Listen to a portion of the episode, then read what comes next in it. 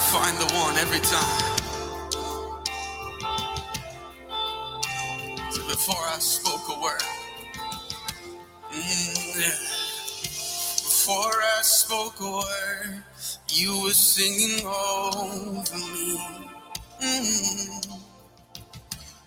And you have been so, so good to me. Yes, you have, yes, you have. For I took a breath, you breathed your life in me. Yeah.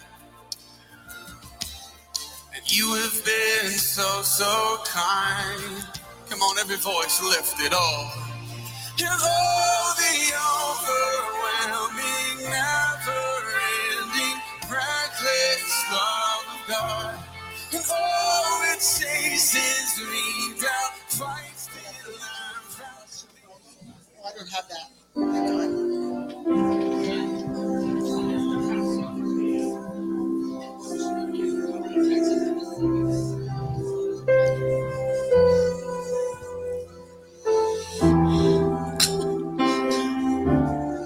Don't keep on picking up my paint.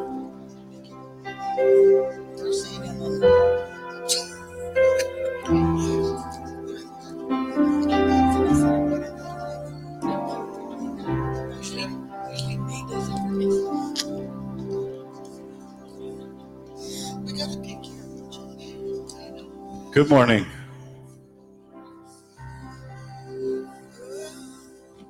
Good morning. Good morning.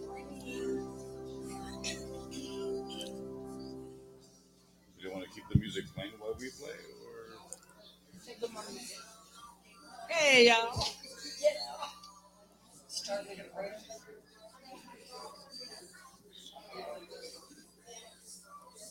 What time is it?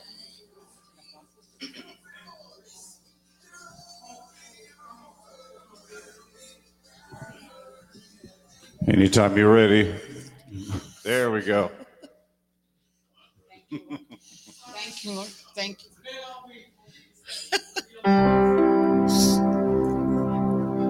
you. Jesus, in your name, we pray. Come and fill our hearts today. Yeah. We bless you, Lord. We worship you.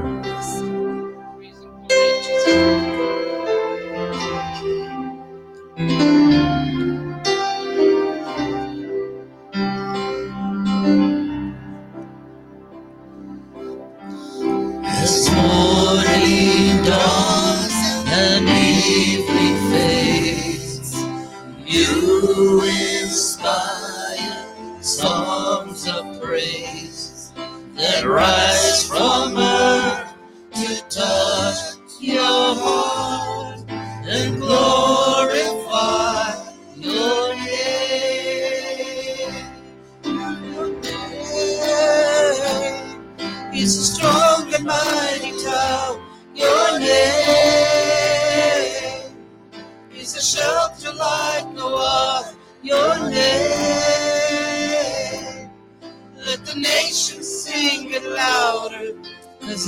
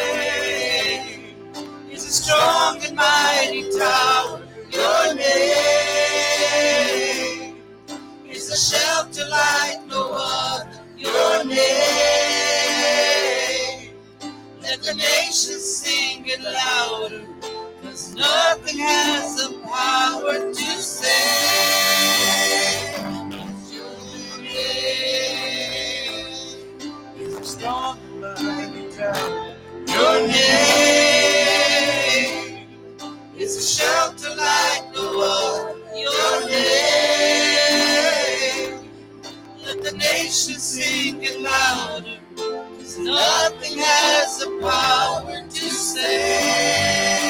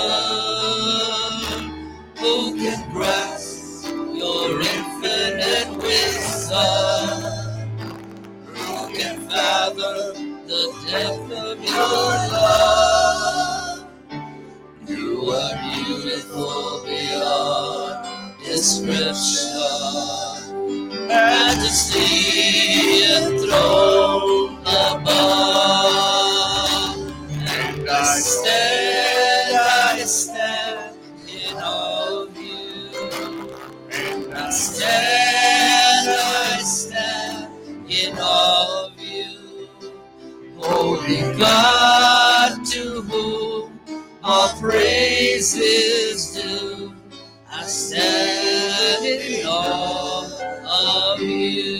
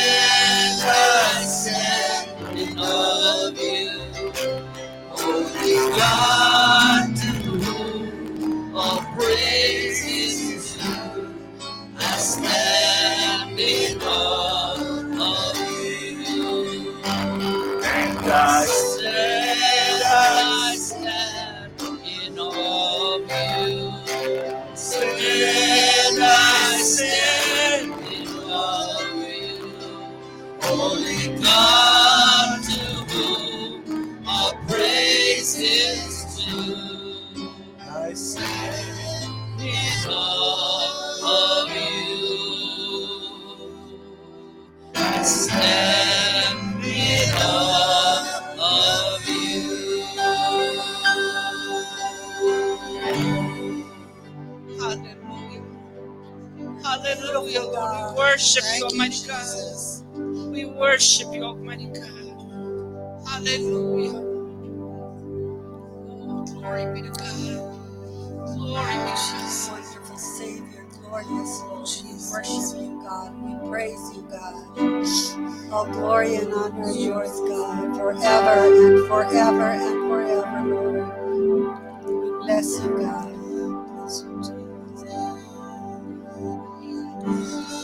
Prince of Peace, Counselor, Merciful Son of God, Lord of Hosts, Conqueror, Coming King and Ever-Living God. I extol, Lord, I extol you. You are high above the earth. Nation shout your word. I extol, Lord, I extol you.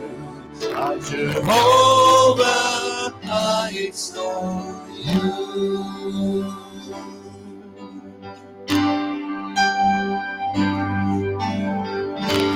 Prince of Peace, Counselor, Merciful Son of God, Lord of Hosts, Conqueror, Coming King and Everlasting God, I extol.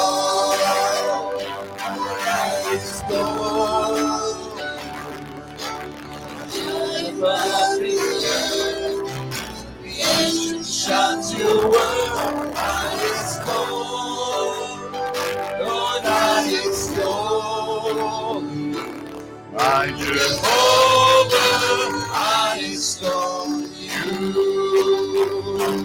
I extol, Lord, I extol, high above the earth, shout your word. I extol, Lord, I extol you, my Jehovah, I extol you.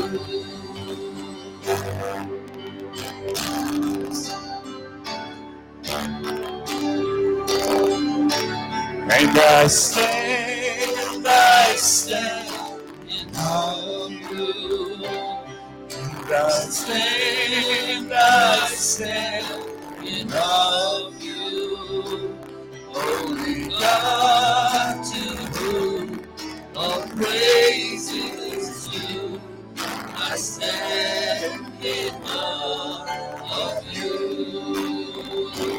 I stand, I stand in awe of you. I stand, I stand. Holy God, to whom all praise is due, I stand in awe of you. I stand in awe of you.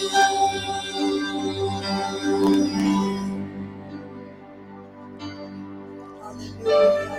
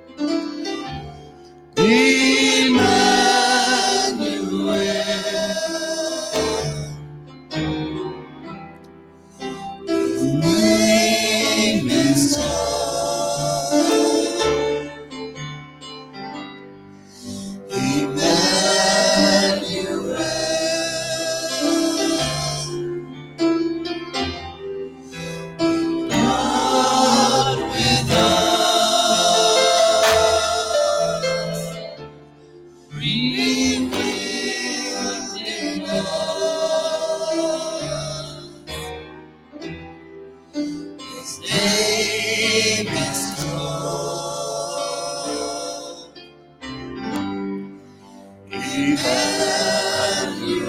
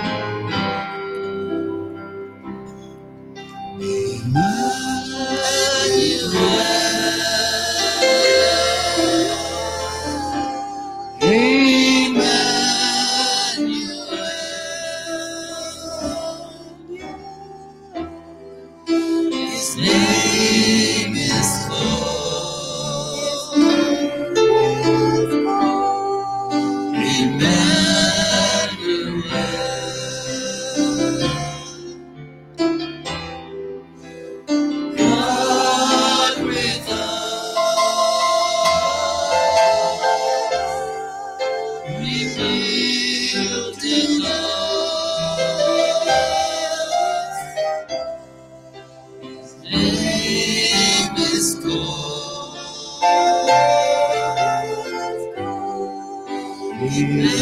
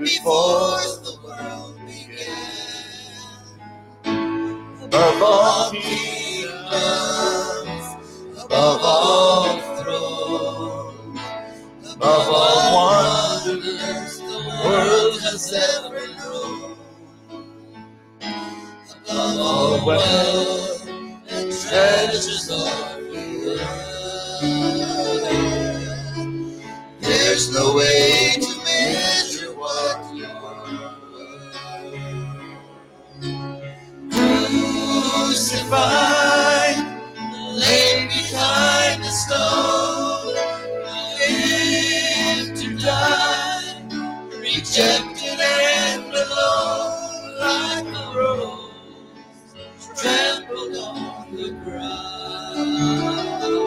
You took the fall, thought of me above all.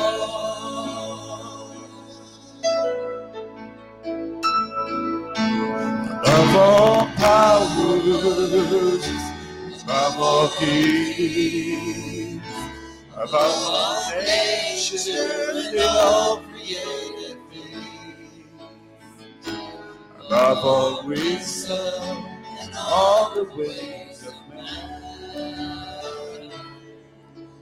you were here before the world began.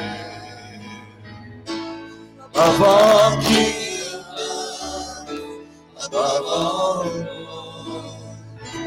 above all wonders the world has ever known, above all wealth and treasures of the earth, there's no way to measure what you're crucified.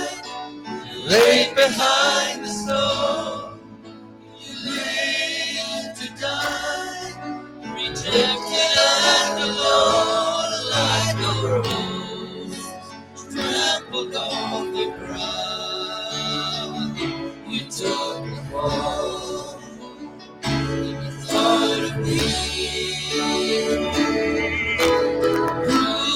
crucified. Behind the storm, we lived and died, rejected and alone, like a rose trampled on the ground. You took the fall, thought of me, crucified, laid behind the storm. God, rejected and alone, like a rose trampled on the ground. You took the fall and thought of me. You took the fall and thought of me. Above all.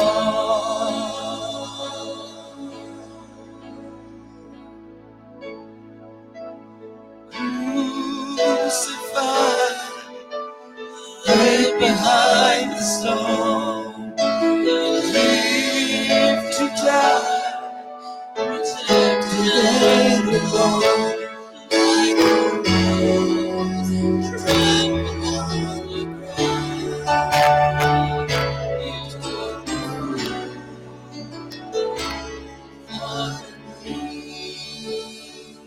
ground. You took thought of me, you took the fall, thought of me, above all.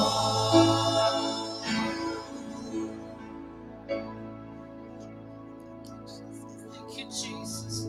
Thank you, Lord. Thank you, Jesus. Thank you, Jesus. Thank you, Jesus. Thank you, Jesus. You took it all.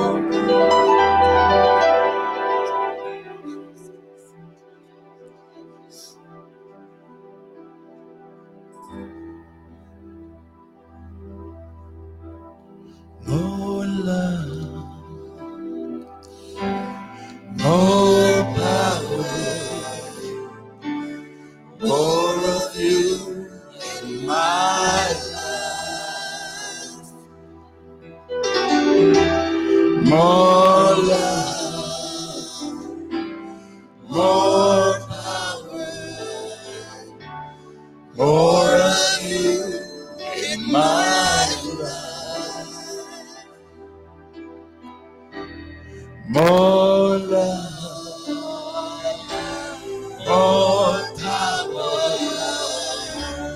more of you in my life. More love, more life, more power, more of you in my life. And I will worship you with all of my heart. I will worship you with all of my mind. I will worship you with all of my strength. You are my God. You are my God.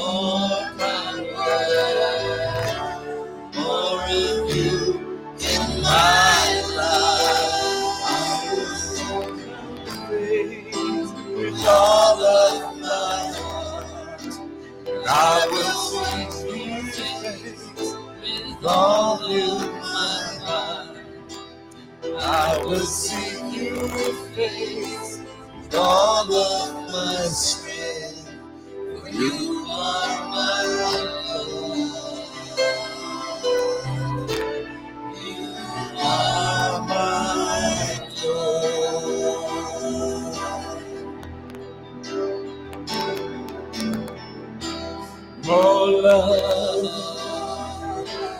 more power, more of you in my life. More love, more power, more of you in my life. All of my heart, and I will sing your praise with all of my heart. I will sing your praise with all of my strength, for you are my God. You are my God. More love, more power, more of you in my life. More love, more power, more of you in my life. I will worship you with all of I will worship you with all of my mind. I will worship you with all of my strength. You are my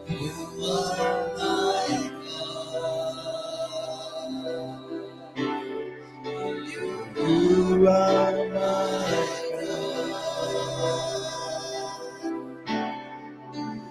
You are my God. For you are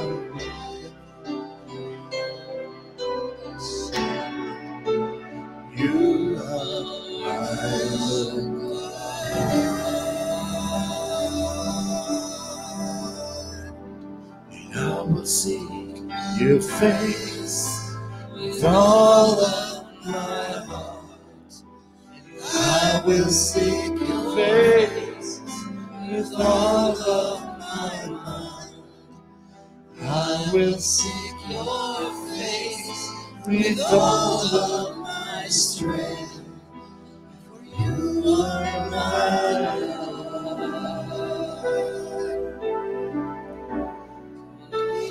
Ah, my God.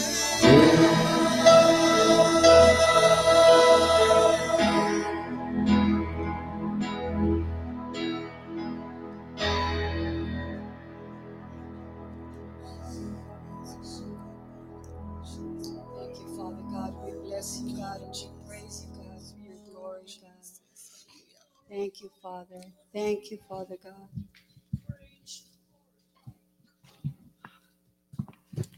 We thank you, Lord, this morning. We give you thanks and praise, Heavenly Father. We just need more of you, Lord God, as that song said, Lord God. The things going around in the world, Lord God, you're the answer. There's nothing else, Lord God, that can get us through this, Lord God, but your love, your mercy, and your power, Lord God. And we just thank you, and we give this service over to you this morning, Lord God, and we just praise your holy name. And we just ask in the name of Jesus. Amen. Good morning. Hopefully you guys recognize me as the same guy. You might not recognize me this morning. So this morning is uh, Communion Sunday. So I bit a bunch off for today. So I got a few things I'm going to do today. Um, I want to start with a scripture real quick.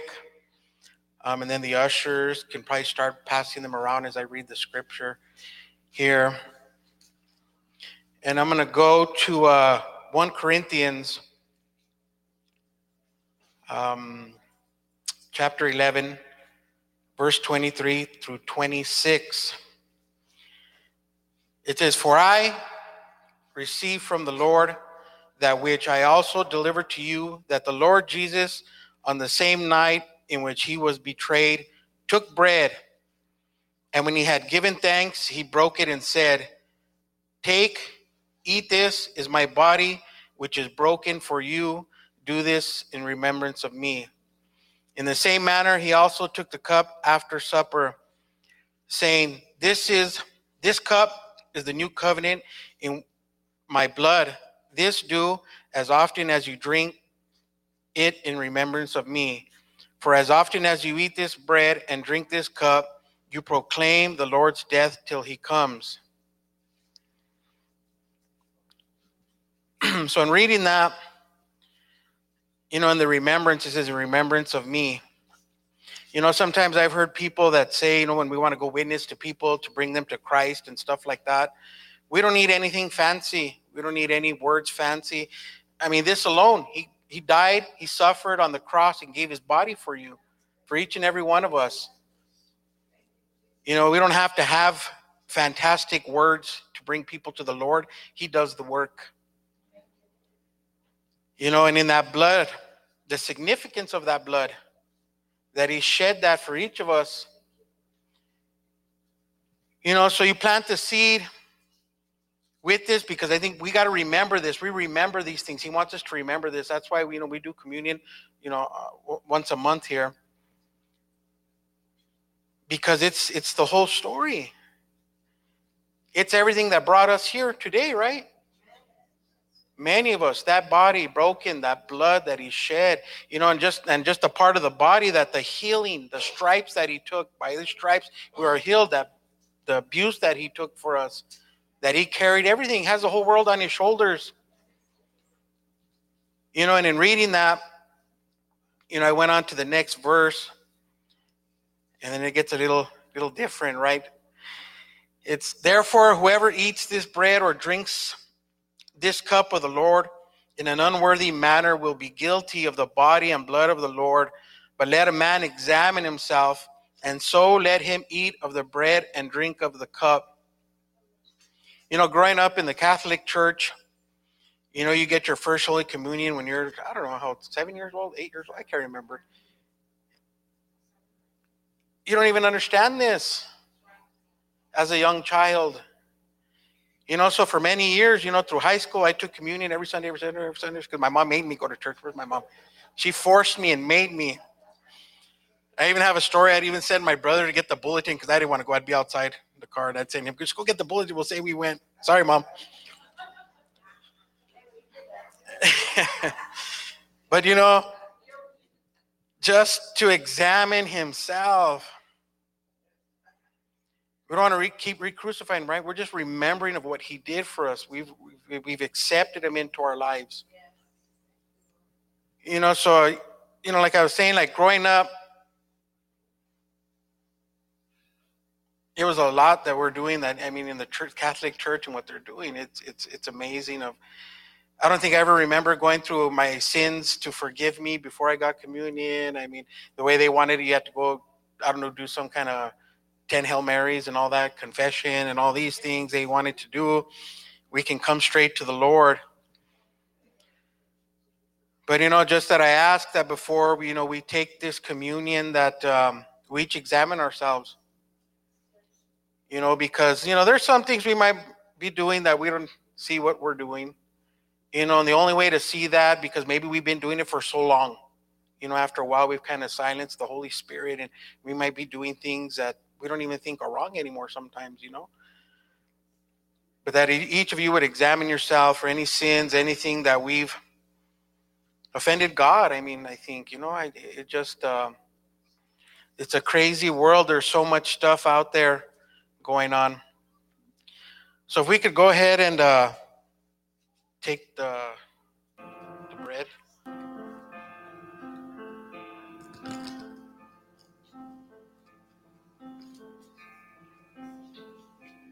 And if we could all please stand, please, and just raise the bread up.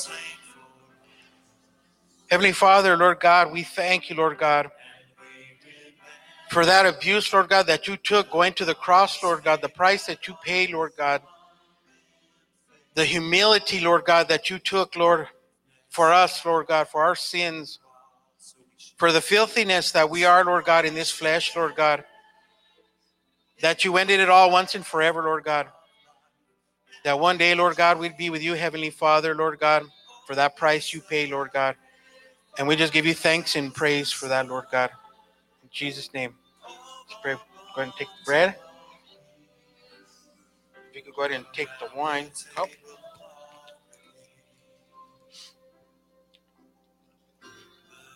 And just raise it up. Lord God, we thank you, Lord God, for that life-giving blood, Heavenly Father. That you shed it for each and every one of us, Lord God, that it marks us, Lord God, that any time that God looks down on us, Lord God, he sees your blood, Heavenly Father, that it's on each and every one of us, Lord God, that we get that mercy, Lord God, for accepting you into our lives, Lord God. And we just ask for that forgiveness, Lord God, today, Lord God, that we've examined ourselves, Lord God. And we just give you that thanks and praise, Heavenly Father, in Jesus' holy name. All right, you may be seated. Thank you all. I'm going to get beat up by my mom later on. I hope you guys are okay with that. Hopefully I get some points for nowadays, you know.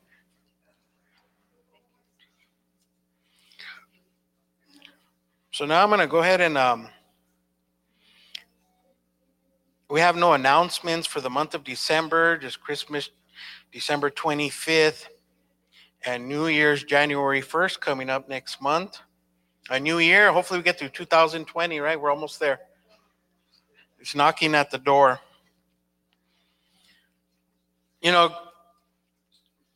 seeing what's going on around the world, you know, with COVID, which I've tried. I haven't come up here and talked about COVID really at all anymore.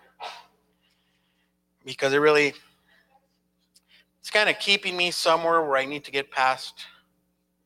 It needs to be put behind me, behind all of us. Because anytime we're in fear and we're worrying about things, we're not trusting in God at times, you know. You know, I feel we need to, um, you know, in his word, fear not, right? He didn't give us a spirit of fear. You know, and then we see what's going on with the elections. If they ever get done, I mean, I don't know. I'm not even, I'm not even paying attention anymore. I'm not looking at it. I'm not seeing it. I'm.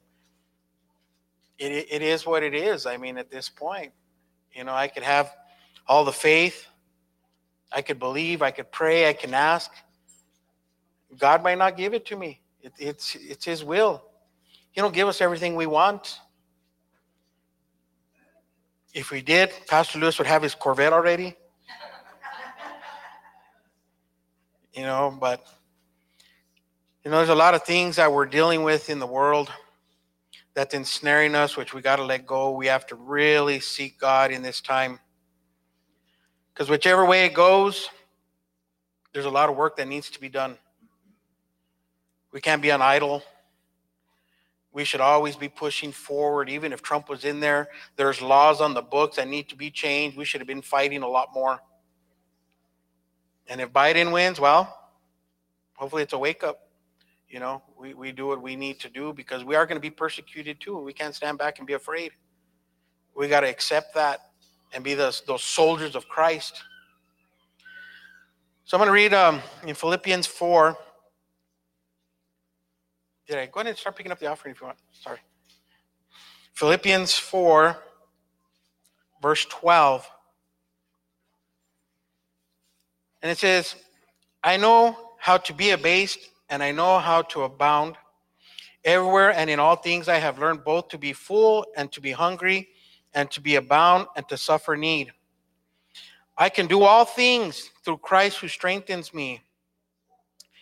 Never, nevertheless, you have done well that you shared in my distress. Now you Philippians know also that in the beginning of the gospel, when I departed from Macedonia, no church shared with a concern in giving and receiving, but you only. And then let me go back to the one I wanted to read. Not that I have already attained, or am I already perfected, but I press on, that I may lay hold of that for which Christ Jesus has also laid hold of me. Brethren, I do not count myself to have apprehended, but one thing I do, forgetting these things which are behind and reaching forward to those things which are ahead. I press toward the goal for the prize of the upward call of God in Jesus Christ. That's it right there. Forget what's back there. The election's back there. COVID's back there. All this is back there. None of this matters. My sin's back there. We move forward and we press towards that goal of Jesus Christ. If we could go ahead and please raise your hands forward and we'll go ahead and pray for the offering. Lord God, we thank you this morning, Lord God. We thank you for this offering, Heavenly Father. I just pray, Lord God, that it be used, Lord God, to further your word, Heavenly Father, to reach out to the South Valley, Lord God. And we pray for the missions that we also give this money to, Lord, that it be used wisely, Heavenly Father, and that they would reach people, Lord God, and bring them to your kingdom, Heavenly Father. And we just give you thanks and praise this morning, Lord God, in Jesus' name. Amen. If we could release the children... Did I get it all? Huh? Thank you, Casey. Amen, amen. Thank you, Ralph, and uh, ladies for leading us in worship this morning. God is good, amen? Yes, he is. He is good, by the way. Let me say that again. God is good. You've always responded so well, and for some reason, you know, Romans eight eleven says, if that same spirit that raised Christ from the dead, if it dwells in you, you know what it says? It will quicken your mortal bodies. You know what that quicken means? It means it'll bring you alive. It'll make you alive. Hallelujah. So let me just ask, are you alive this morning? Hallelujah. So let me say it again. God is good all the time. Amen, amen. That sounds a little bit better there. So again, thank you, uh, Casey, Ralph, and ladies for leading us in worship and uh, just ushering in the presence. Of course, uh, the minute you walk through those doors, you bring the presence of God with you because he lives right in here. Amen, amen. Well, this morning I've got some very, very sad news to uh, share with you. Um, yesterday at six o'clock, Don Gibson passed away. So he's home. He is home. Um, I had an opportunity to uh, visit with him on Wednesday. Not that it was a visit. Uh, at that point, he had been brought from the hospital uh, to be put on hospice. And uh, when I was there, uh, he did not even recognize me. So I knew that it was just a matter of time uh, before the Lord would call him home. And so here it was three days later. I uh, went to visit with Jay last night as soon as I heard. And we're sitting there talking. And, um, you know, when he said... Three days from the day that he got home from the house. Three days. And I thought, three days? What else happened in three days? Jesus rose from the dead. Hallelujah. And so Don, Don is rejoicing. He's walking the streets of gold. Don is not suffering anymore. And the man, I'm telling you, for the last two years, he went through so much. Uh, in fact, right before they let him go home, they were thinking of amputating another toe. And it was at that point that Jay said, no more. That's it. Um, he had infections. And so, um, but um, I, I can see Leanna at the pearly gates saying, Don, come on in. And so now they've been reunited. And so, uh, so Don, um, and uh, probably not this week, but the following week, uh, we will have a small service for him. Uh, as soon as we get all the details, um, I will uh, uh, let you know. Uh, I think that's the very least that we can do for Don is at least with all the restrictions that there are out there, we can get together and have a, a service for Don, uh, a memorial. And um, so as soon as I get all the details, I'll share that with you. Uh, Ruth, Ruth, for those of you that did not hear, uh, was taken to the hospital. She had a massive, massive stroke. Um, now, because of the stroke, uh, and she had a do not resuscitate, uh, Ruth is ninety-something. She's been here for many years. And even the last time that we saw her, just a few months ago, she's a strong lady. Uh, she was ready to go home as well. So uh, the decision was to send her home. In fact, I think Rola told me that uh, she was on her way home this morning. Uh, she's on her way home to be put on hospice. And so I don't foresee her uh, being with us for very long either. Uh, more than likely here in the next few days. And that's what they told uh, Ricardo, that probably within a week uh, she would be gone. So um, Ruth, uh, so do continue to pray for Jay, the family, Amy and A J. This is Don's uh, grandkids and his son. And continue to pray for Ricardo, uh, for Carolyn, and for Eddie. Um, because it, it really doesn't matter if you know that they're going to go. It still hurts. It still hurts, and it's still uh, a tough thing to do uh, to see them go. Uh, so let's continue to pray for uh, for them. And uh, if I hear anything about Ruth uh, this coming week, I will definitely uh, let you all know. An update on Joe, Brother Joe. Brother Joe uh, was taken to the hospital last week as well. Uh, he they did emergency surgery on him. He had gallbladder issues, and so they had to remove his gallbladder. Um, so uh, he'll either be home today or tomorrow. Uh, so uh, that's the latest that we know, but Joe's doing really, really well. Surgery went great. Uh, so um, continue to pray for, for Joe and for Lupita. Uh, and so Joe is up in his uh, some eighty somewhere. Um, so, um, wow, they've had a long life. So Joe's going to pull out of this. He's going to do great. And so uh, thank God for that. So get up, stand up, and uh, wave it at one another. And uh, this will be our, our greeting this morning. Um, so, yes, yes, yes.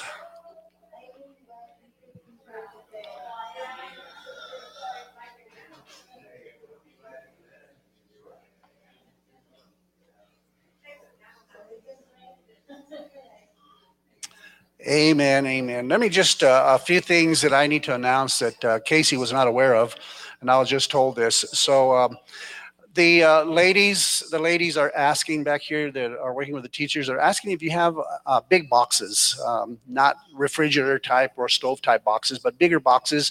Uh, they could use those. Um, so if you have any big boxes laying around, uh, let them know, uh, and so they could use those, okay? Uh, the other thing is, uh, here we are, the end of uh, the year, uh, and so we will be approaching twenty-one in just a few weeks. And what do we have at the first of the year? We have our annual meeting, okay? Our annual meeting. I think it's been scheduled for the tenth, which is the, sixth, the, the second Sunday uh, in, in January. Uh, and what happens at the annual meeting? We all come together, and uh, I go over all the finances and uh, just uh, everything that's happened in this past year. Uh, so we need to have fifty-one percent of the membership present to be able to have our annual meeting. Uh, and it's looking like right now we probably won't have fifty-one percent. Uh, and if we don't have the fifty-one percent, then we'll just have to uh, postpone that until we get the fifty-one percent. Um, so um, again, the annual meeting is for all the members here. What is, who is a member? Well, we have membership here for people that want to sign a membership card. We're all members of God's family, amen? But we have membership here, uh, and people sign a membership card. Uh, the board reviews it. The board either accepts or rejects. We've never rejected anybody. Uh, but the difference between just attending here and being a part of the family of God and being a member uh, of Praise and Worship Center is when we have the board meeting, uh, when we have issues that we have to vote on, Uh, only members are allowed to vote. Everyone is welcome to come and be a part of that to see what uh, uh, where our finances are at, where the money's being spent. Uh, so if you're here this morning, you've never signed a membership card, you'd like to, just talk to me afterwards and we can take care of that. Uh, but I believe it's January tenth that we will have our annual meeting. And then the last thing that I want to uh, mention this morning uh, before I get into the message is we're seeing less and less people. Okay, and the reason we're seeing less and less people is because more and more people uh, are not wanting to be around other people for the sake of the coronavirus. Okay, that's that's what's happening. Now, let me just say to you, and this has been a very tricky thing for many of us, There are those of us that don't have the fear of corona. There are those that have a lot of fear. And if you have a lot of fear, that's that's up to you. We're not going to uh, judge you or criticize you over that. I, we totally understand this. Um, and so people are staying home now because of that. But let me just, uh, for the record, um, a few weeks ago, and I'll be very transparent about this, okay? And I'm trying to be as transparent about it because what I, I don't want to do is, do you, do you remember when this first thing came out? Do you remember Trump's reason for not really putting it out there? Do you remember what he said? He didn't want to panic people. He didn't want to cause paranoia. You know what happened as soon as it all came out? Paranoia. So I, I stand with what President Trump was saying concerning that. Um, and, and so we're, we're kind of having the same thoughts here. We don't want to create any paranoia, but at the same time, we want to be very transparent with you as to what's going on with this body, okay? A few weeks ago, Bob and I were here on a Tuesday, I believe it was. Justin was here with us. We were all working on the sound system, doing great. Justin felt good. The following day, Justin calls me and says, Uncle, I got tested positive for the corona. Well, immediately, because Bob and I had been so close, we decided that coming Sunday to close services only because both me and Bob uh, mingle a lot and we're close to, so, so we didn't want to take any chances, okay? Bob did test uh, several days afterwards, and he tested negative, okay? I never went and got tested only because I never had any symptoms. And so because I didn't have symptoms, and to this day, I've had no symptoms, okay? So since then, we've had others that have come in close contact with someone that tested positive. So what we've said to them is, if it's close to Sunday and it's not beyond the five to seven days, uh, we, we uh, advise that you stay home, okay? We're trying to protect one another. And so we're seeing less and less people because as the cases rise here, and guess where the hot spot is in Albuquerque? The South Valley. The South Valley is the hot spot. It's one of the hot spots. The Southwest, the Valley, and the Southeast is a hot spot where they're having numerous cases uh, on a daily basis, okay? And so with those cases rising more and more, okay, your chance of brushing up against or being around someone that is positive is going to be greater. And that's what we're beginning to see. That's where we're beginning to see less people here as well, okay? They're doing it for themselves, but they're doing it also for others and being very cautious, and I can totally understand that. So between now and who knows, we may get down to, as long as I feel great, as long as Bob and, and others feel great, we're going to continue to worship, we're going to continue to gather, uh, but I would strongly advise that if you do come in contact with someone that is tested positive, okay, and it's two, three days before Sunday morning, uh, I would advise you to stay home, okay? It's it's horrible, the things that we're having to deal with today as as, as far as our um, as us gathering to, to worship. But I think that all of us can, we, we can't deny that the, the, the, the virus is real, okay? It is, it is real, and it can be very deadly, okay? I understand that. And for those reasons, we're, we're trying to be careful. Again, if for some reason I come, Uh, if I get sick and, and I get tested that I'm, I'm posit- um, positive, uh, by all means, I will stay home. Teresa will stay home.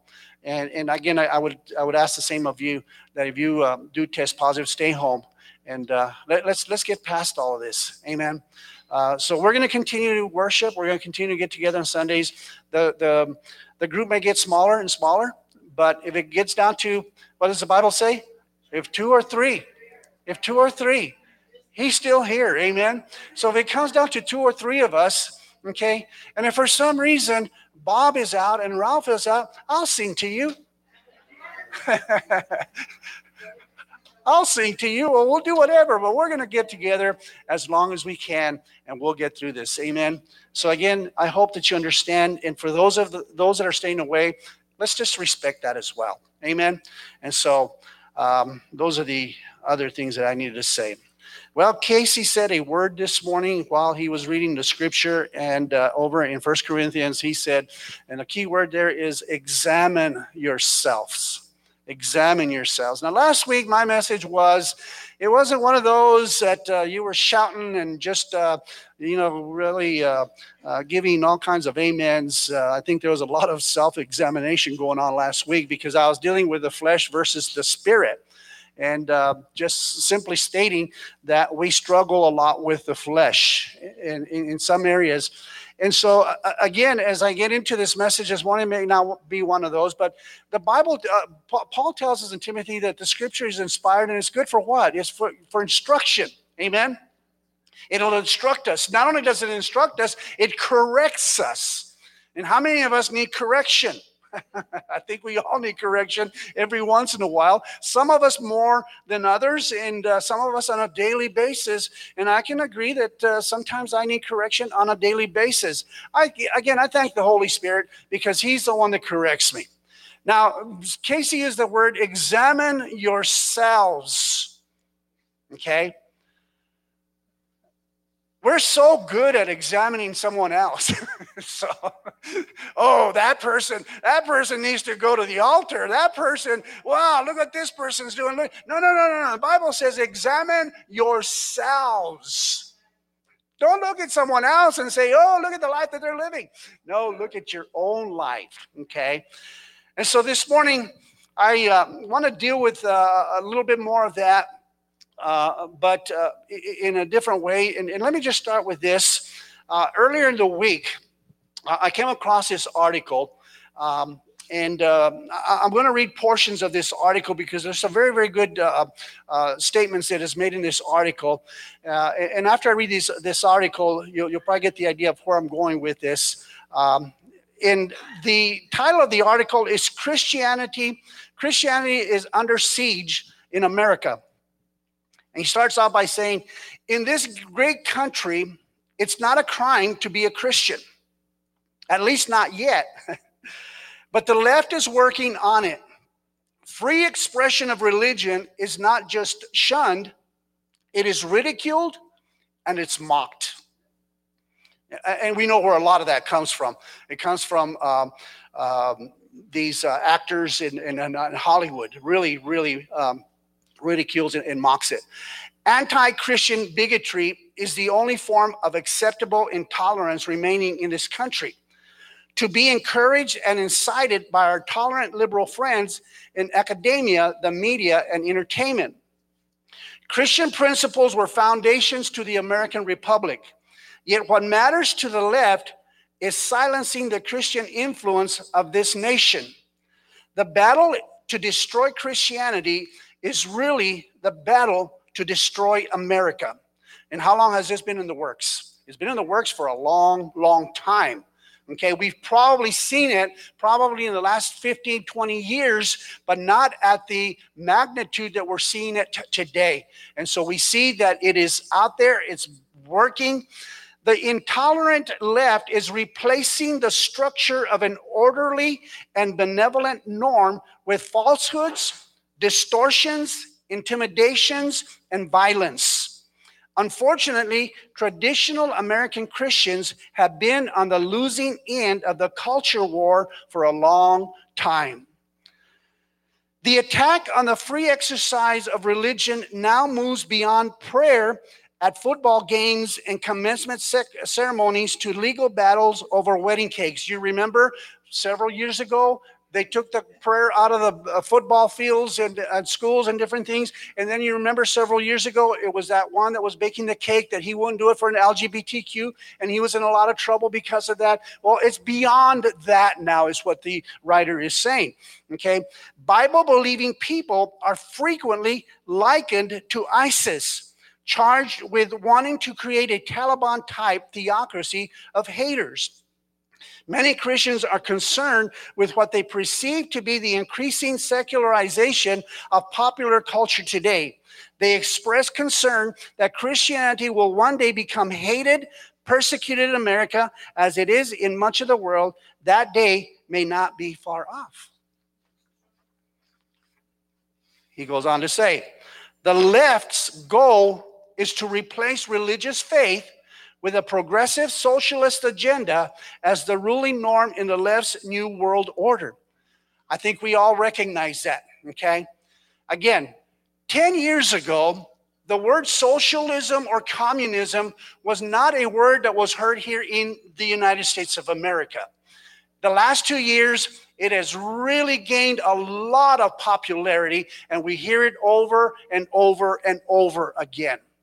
You know, again, I would hope that these people that believe in socialism or progressive, uh, the progressives, I wish they would send them over to uh, a communist country so they could live there for a year and find out what communism is really all about. Maybe that would change their way of thinking and come back and realize that this America that we live in, it's a great country, but it's about to change. It's about to change. This is a culture war, plain and simple. The effect is cascading beyond America. This plus the relentless advance of radical Islam has made Christianity the most persecuted religion in the world. In the world. I don't know if you remember, but several years ago, there was a Muslim that was elected into, I can't remember the House or the Senate, but it was the first one that had been, and it was on television there where he refused to put his hand on the Bible, and he wanted to put his hand on the Quran. And so they went ahead and they did. We all witnessed that. And now we have several people serving in Washington. And not only in Washington, we have several people in every state. We have them here in New Mexico that refuse to recognize the Bible, and they would rather put their hand on the Quran. We're seeing it more so today than we've ever, ever before. So what is happening to America? What is going on? Let me share with you.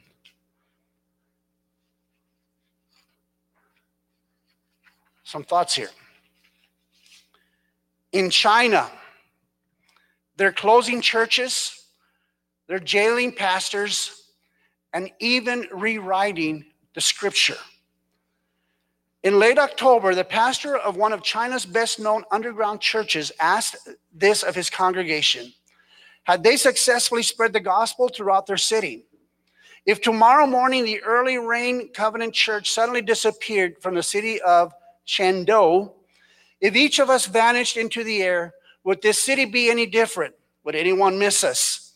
Said Wang Yi, leaning over his pulpit and pausing to let the question weigh in on his audience. I don't know. Almost three months later, Wang's hypothetical scenario is being put to the test. The church in southwest China has been shuttered, and Wang and his wife Jing Rong remained in detention after police arrested more than one hundred early rain church members in December. Many of these who haven't been det- who have been detaining detained are in hiding. Others have been sent away from uh, Chengdu and barred from returning. Some, including Wang's mother and his young son, are under close su- surveillance. Wang and his wife are being charged for inciting subversion, a crime that carries a penalty of up to fifteen years in prison. How many of you would like to live in China? I don't think any of us would live in China, because we see that that's what's happening. Now, friends, this article is about three years old, and so this was already going on three years ago. North Korea. Who's in charge of North Korea? Kim Jong-un. Okay, as far as we know. We don't know if his sister is taking over yet or not, uh, but we know that Kim Jong-il, his dad, was uh, a horrible person, and his son is far worse than, and what we understand that if for some reason his sister should take over at some point, she's even worse than Kim Jong-un. Here are some people that kill their own family members because they don't uh, listen to what they're saying or because they've been disobedient. Like everyone else, Christians in North Korea must worship the nation's leader, and belonging to another religion makes you an enemy of the state. Thousands of Christians are imprisoned. Many have reportedly been tortured and executed. Believers meet secretly and risk arrest and death by doing so. Somalia. Islam is a state religion, and converting to another religion is illegal. The Islamist group of Shabab has stated that it wants to rid Somalia of all Christians, and people suspected of following the faith are likely to be killed on the spot. Many meet in secret or don't meet at all and cannot own Bibles. Iran. Islam is the official religion, and many ethnic, ethnic Persians, Persians, I'm sorry, who converts to Christianity is considered apostate. Armenians and Assyrians living in Iran are allowed to practice Christianity, but are often treated as second-class citizens. Churches are monitored and raided by the government, and at least seventy-five Christians are arrested in Iran or were arrested last year. Saudi Arabia. Most Christians in Saudi Arabia are migrants. There are a few Muslim-born Christians, and conversions from Islam punishable by death. Church buildings are forbidden, and so Christians meet in house churches, which are frequently raided. Christians may be arrested, imprisoned, tortured, and deported for their faith. Again, these are countries uh, in, in the other uh, other side of the world here. Um, how many of us have experienced anything like that? Here in America, we haven't. We haven't, at least not yet. So aren't you glad that you're born in America? Aren't you glad that the United States of America continues to be one nation under God? Aren't we glad that we have the liberty to come to church this morning and to worship freely? Aren't you glad? Now, if you go to California, where they're really, really under a lot of persecution right now, and they're closing down the churches, and they're having to meet, in some cases, underground. What's going to happen with the other forty-nine states? And we're we're seeing it more and more in other states. Now, these that I just read to you were three about three years old, okay? Here's the World Watch List for twenty twenty, more recent. two hundred sixty million Christians experienced high levels of persecution. That is in Saudi Arabia, or, or I'm sorry, I think it's, um, um, goodness, China. two thousand nine hundred eighty-three Christians were were killed for faith-related reasons. Um, Korea, North Korea. nine thousand four hundred eighty-eight churches or Christian buildings were attacked.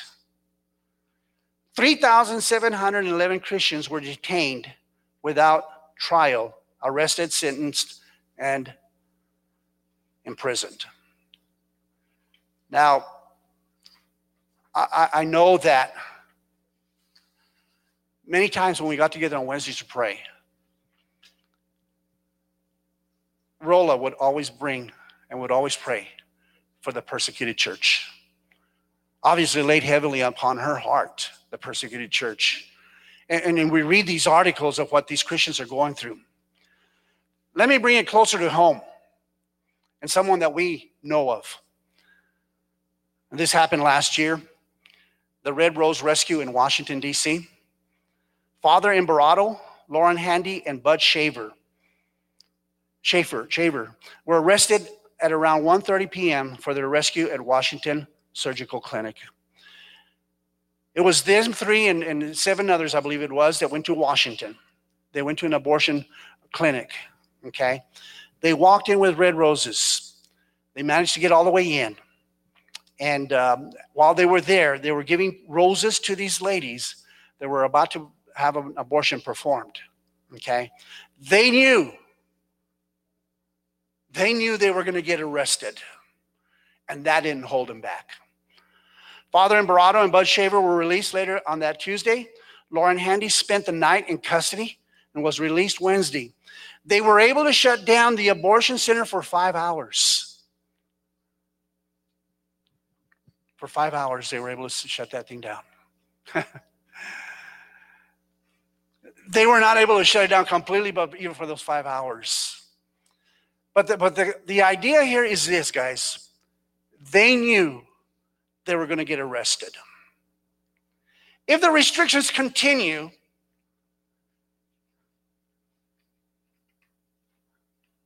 and if we get to the point where they say to us, and even though the virus is past us, and, and there's no question in my mind, and I think some of you agree that this whole virus has been so politicized And they've taken it to a level of controlling the people.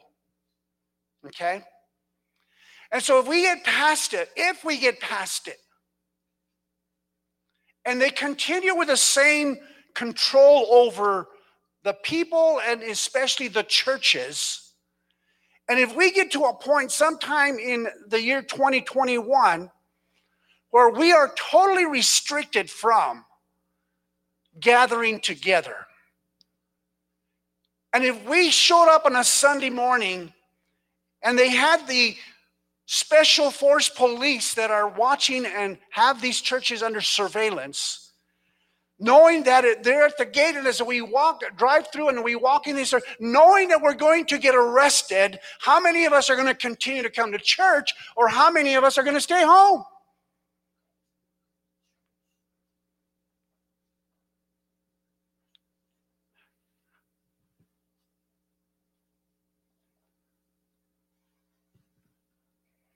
Go with me, if you would, to the book of the book of Acts.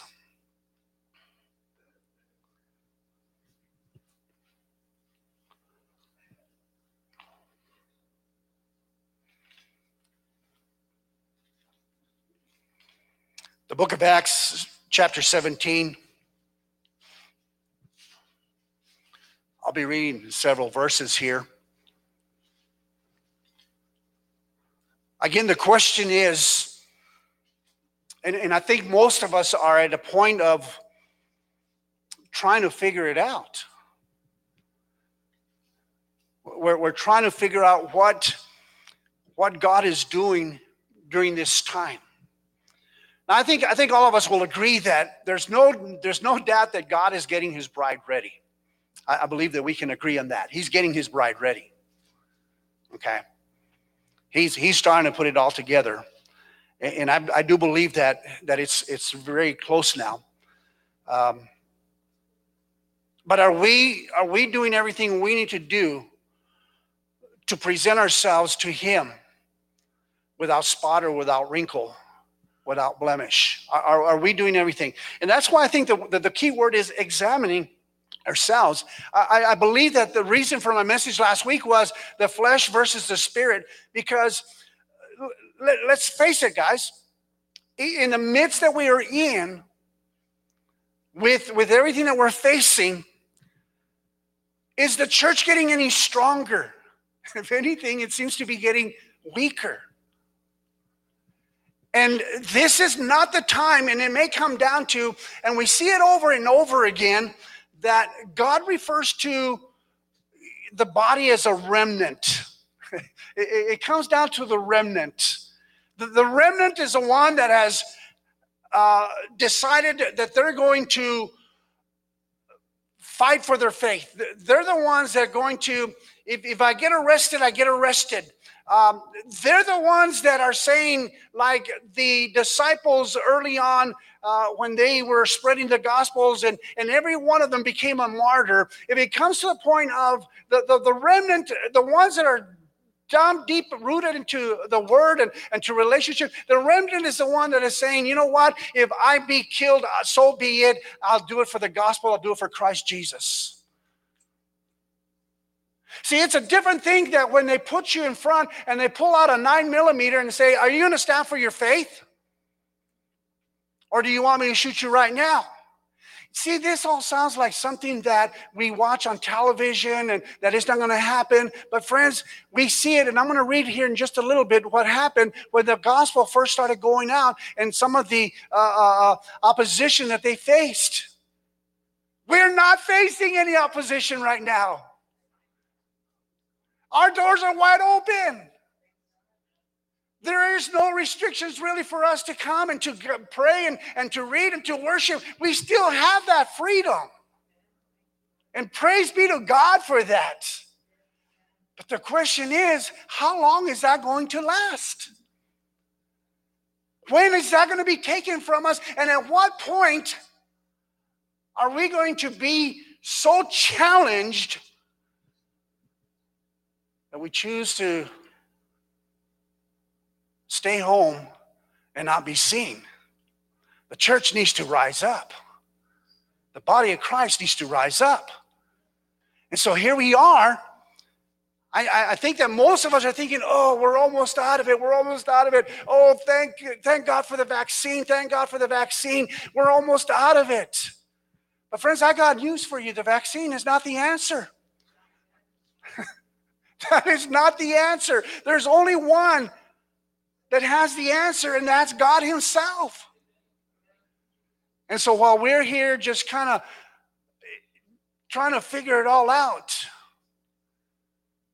it's it, it's it's driving it's driving some of us crazy. I, I shared on Wednesday on Wednesday night that in, in Japan last last month there were more suicides than there were coronavirus uh, cases.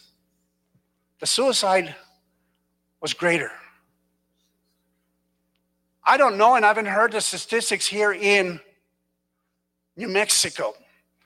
But without giving too much detail, and of course I don't have all the details, but and, and I don't know if, if uh, Joyce here, I'm sure she could probably say the same thing, that because Teresa reads these charts, she is seeing more and more, not older people, but younger people that are attempting suicide here in New Mexico.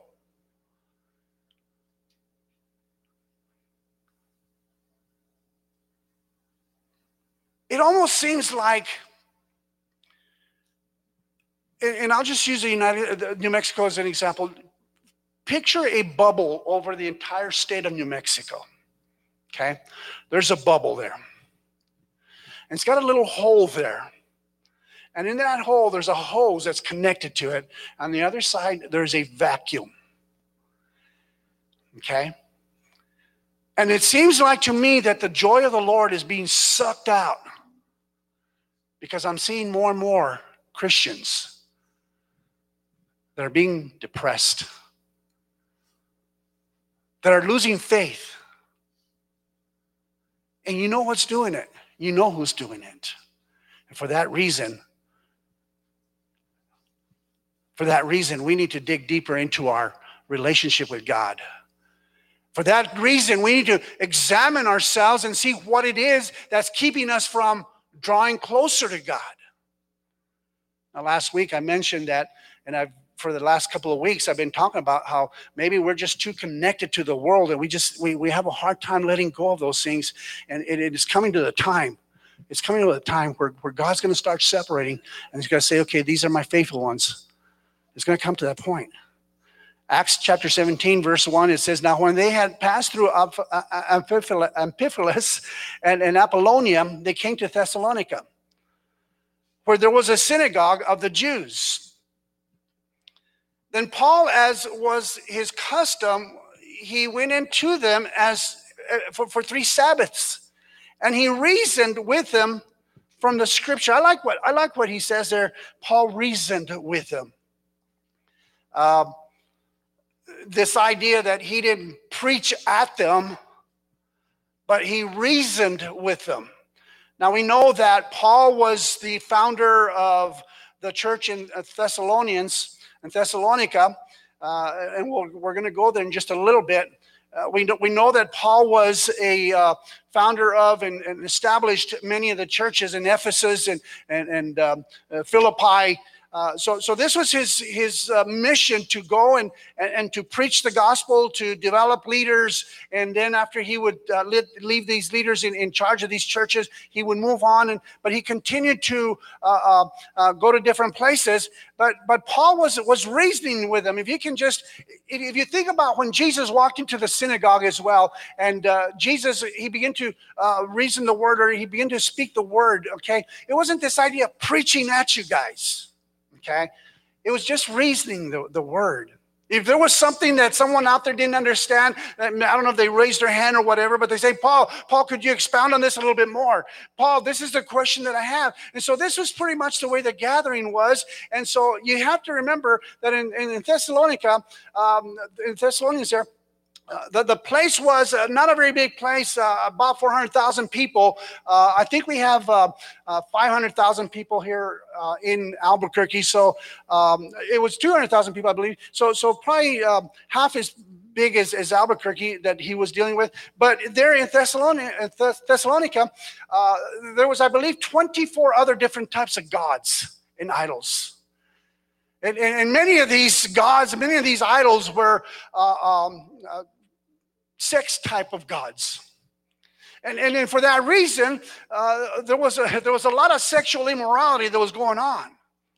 And so, so Paul comes with, and, and so there Paul is not only do, dealing with the, with the Judaizers, the others are uh, the, uh, just uh, dealing with the law, but, but he's bringing a new, uh, a new way, the, the, the gospel, okay, Jesus Christ crucified. Needless to say, his challenge when he went there was not an easy challenge, because there were those that uh, received the word, but it came through it came through reasoning with, with them. Okay? They, I'm sure they had a ton of questions. I'm not sure how you came to the Lord, but I know that I came, and as I shared last week uh, with, with this young man, David Fuller, that spent hours in the evenings when we were working together just to, telling and, and reading and, and explaining the scripture to me. And if I had any questions about it, I would ask him, David, what about this? And what about that? And so it wasn't a matter of just the one time that he met with me. It was a matter of several weeks of him planting the word inside of me, that I would go home afterwards, and everything that we discussed, I would meditate on that. And then there was a day when the Holy Spirit came, and he's the one that drew me in. But it was through reasoning. Paul, this is this is Paul's approach, is, is reasoning the word. I think that sometimes when we preach to someone, several years ago, we had a very scaled down Feast of Tabernacles out here. Don't remember the reasons for it. It was very scaled down. And uh, there was there was this lady that had been attending church. She lived down the street in the apartments, and her daughter... her daughter came to that little uh, uh, festival that we had there. Basically, all we had was uh, Isidore, Cornelia were doing the fried bread. They were frying it up, and we had some music. It was very, very scaled down. Um, but there was probably twenty, twenty-five of us there, just really enjoying the evening.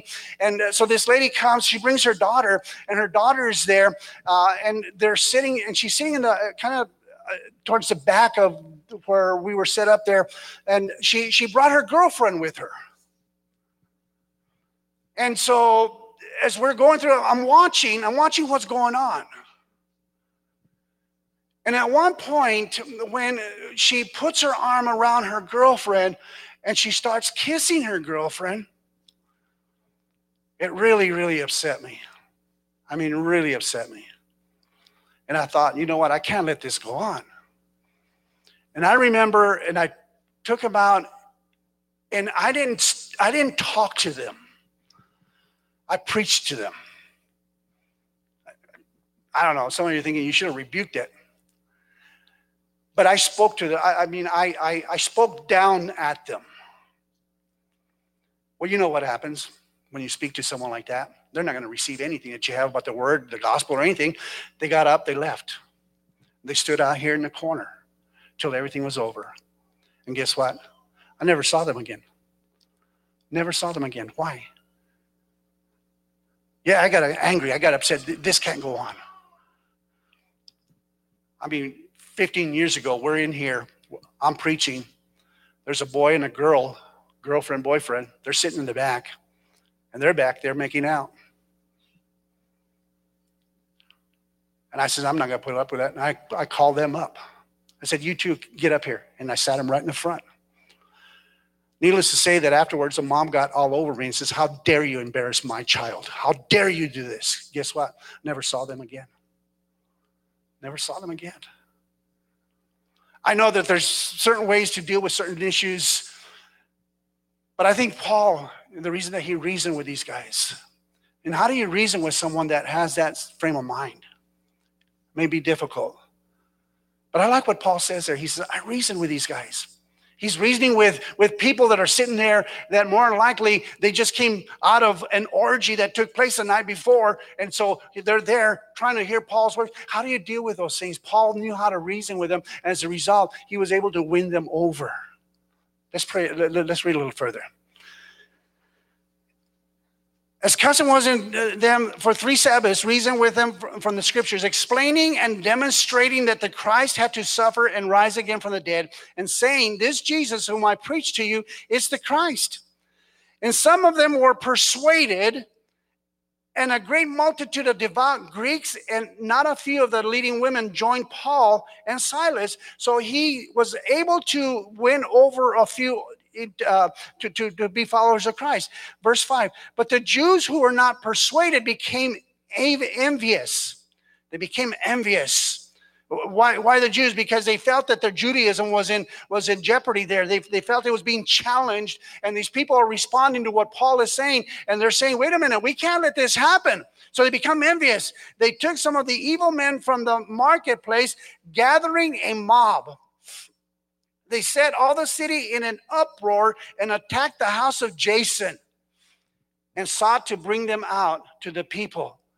And so there, here are these people that, these Judaizers, they're, they're saying, well, wait a minute, Paul, he's coming in here and uh, he's he's changing everything the way we've been used to and, and in the way of our thinking, and, and we can't let that happen. So what do they do? They put a mob together.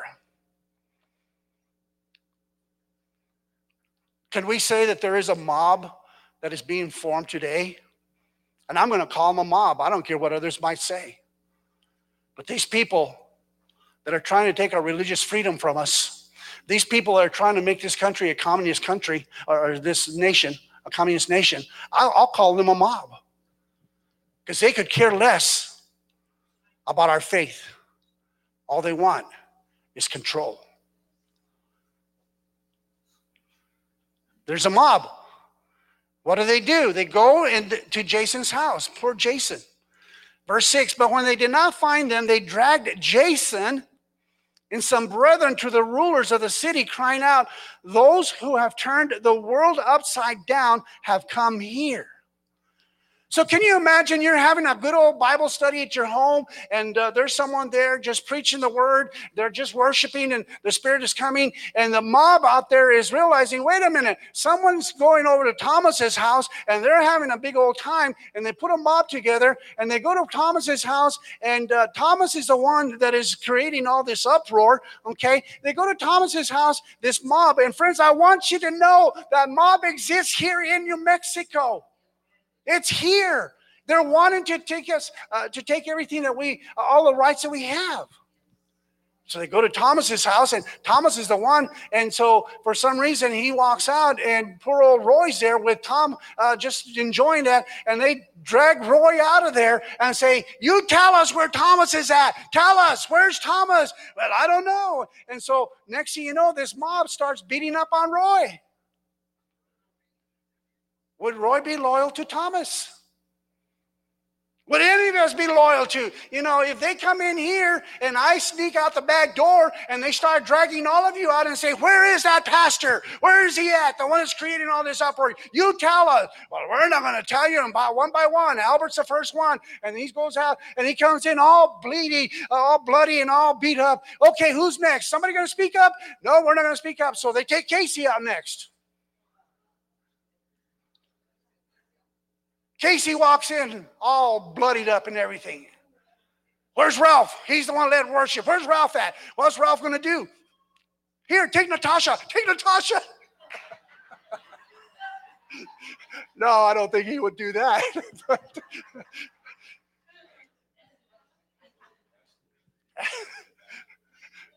I wouldn't do that. But I, I want you to get the idea of what was going on. Okay?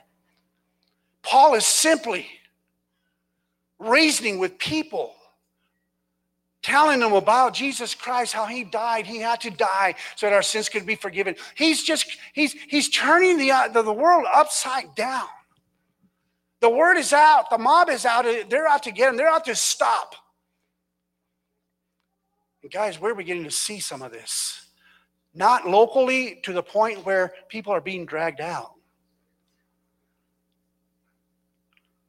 You know, you get on your phone and, uh,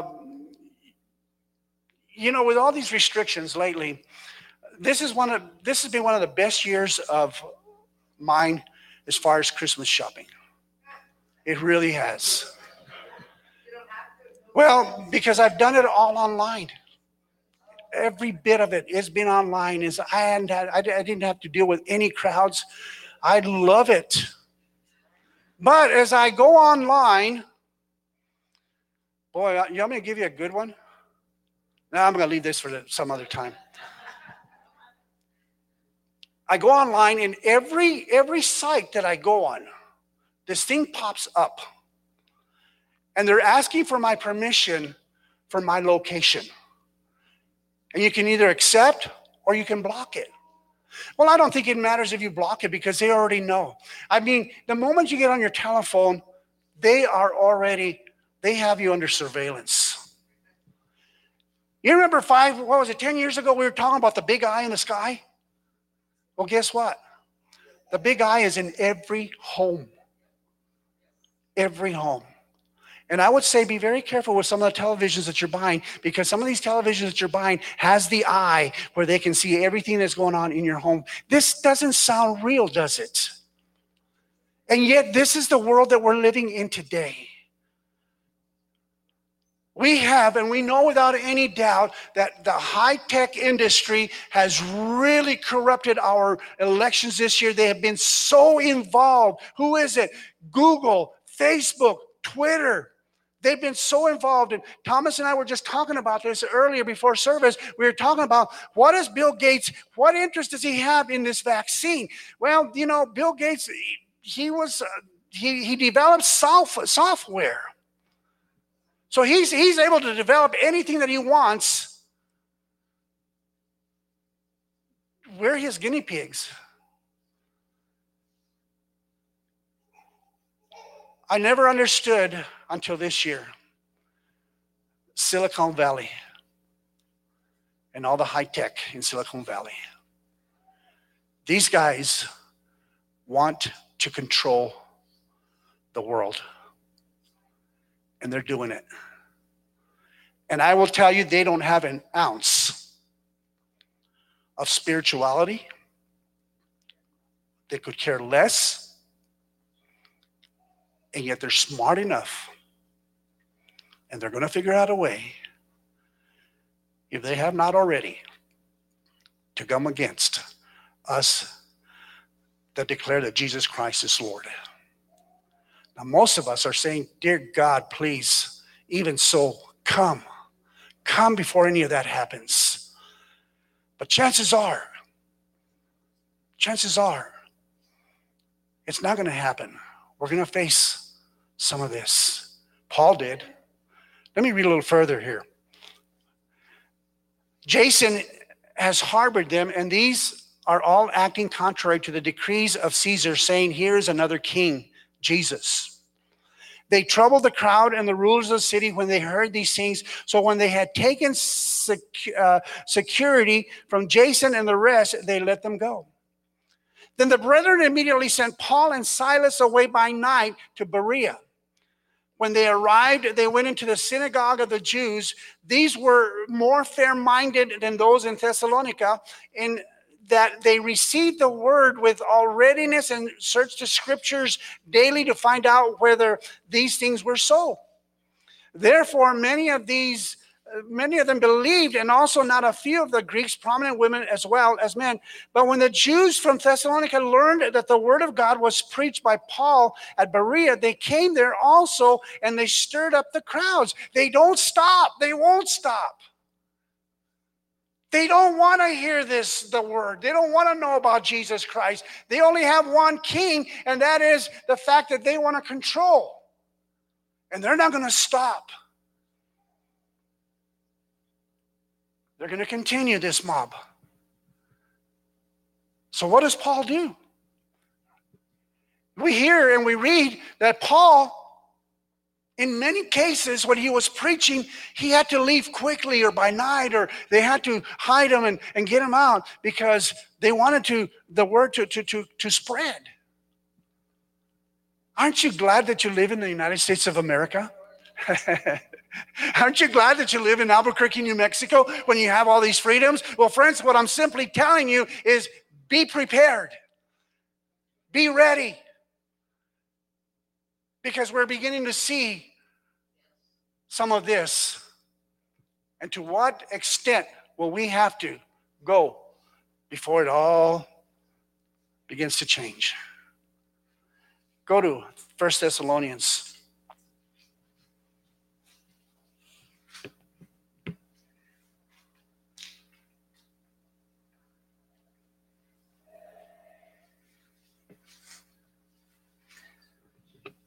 First Thessalonians, uh, let me just quote a few verses in uh, chapter one there. Again, this is this is the church that Paul established. He was there for three Sabbaths. He uh, had to leave because of the fact that they were after him to kill him. He leaves, uh, who was it, Timothy and, and um, some other guy here, Silas, in charge there. But let me let me just refer to a few verses here in the first chapter, verse six. Uh, let me read five with it. Our gospel did not come to you in word only, but also in power and in the Holy Spirit and in much assurance, as you know what kind of men we were among you f- for your sake. You became followers of us and the Lord, having received the word in much affliction. With joy of the Holy Spirit. They received the word with much affliction. What is Paul referring to? Well, he's referring to the fact that poor Jason was dragged out and these others, every time they tried, there was a lot of affliction connected to that. And let me ask you this question this morning. How many of us have faced this affliction while receiving the word of God? We haven't. It's not there. Again, we still have these freedoms. We have the freedom to come this morning. And unlike California, where you have a few pastors that are defying everything that Gavin Newsom is doing out there, they're saying, we don't care what you say, we're going to open up our churches. And we find that many of them are being arrested over there.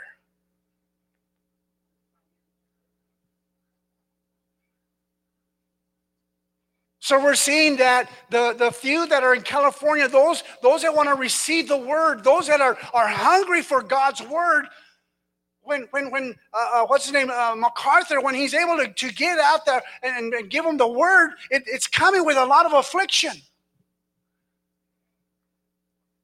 And yet here I am, every Sunday morning. I have no problems getting down here on a Sunday morning. There's not a cop at the gate or there's no one else uh, that is trying to stop me. And you guys have the very same uh, freedom to come here. There, there is no affliction at this point. And all I can say is that, you know, the day may come that we won't have this uh, ability to worship live the way we do. You know, I, I I love going in my office every morning and turning on some music and just sitting there and enjoying it. But, man, there's just something about having someone lead us in the worship.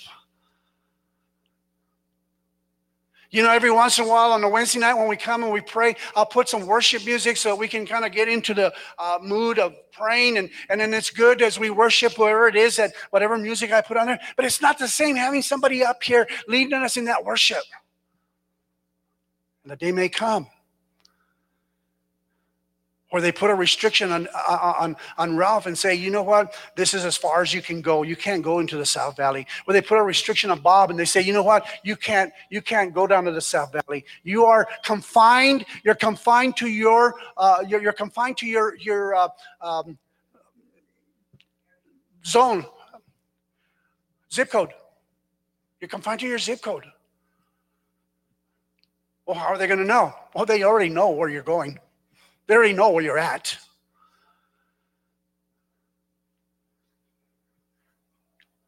Yet these guys, there was something happening. Paul and, and these others were, were turning the world upside down. You know, I I I, I uh, commend I commend these these business these restaurant owners that have said we. Are going to remain open. We don't care. And I mean, I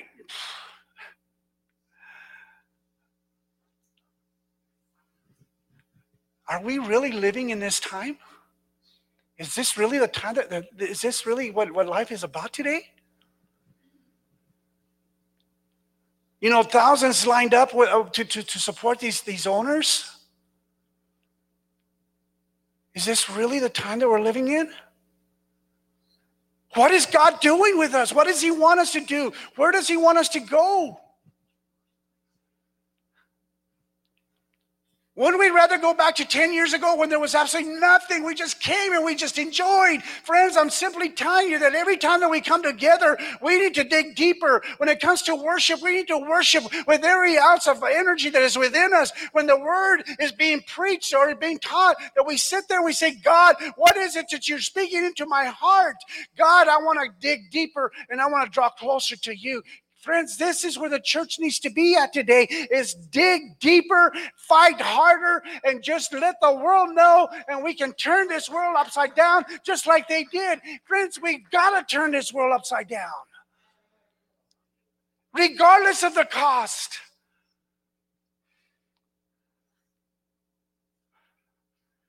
Over the second chapter, verse thirteen, for this reason we also thank God without ceasing, because when you received the word of God, which you heard from us, you welcomed it, not as the word of man, but as it is in the truth, the word of God, which also effectively works in you uh, who believe. For you, brethren, became imitators of the churches of God, which are in Judges, uh, in Judea, I'm sorry, in Christ Jesus. For you also suffered the same things from your own countrymen, just as they did from the Judeans, who both killed who killed both the Lord Jesus and, and their own prophets, and have persecuted us, and they do not please God and are contrary to all them. They persecuted us. Friends, every disciple that went out there to spread the gospel, they every one of them faced some uh, form of, of persecution.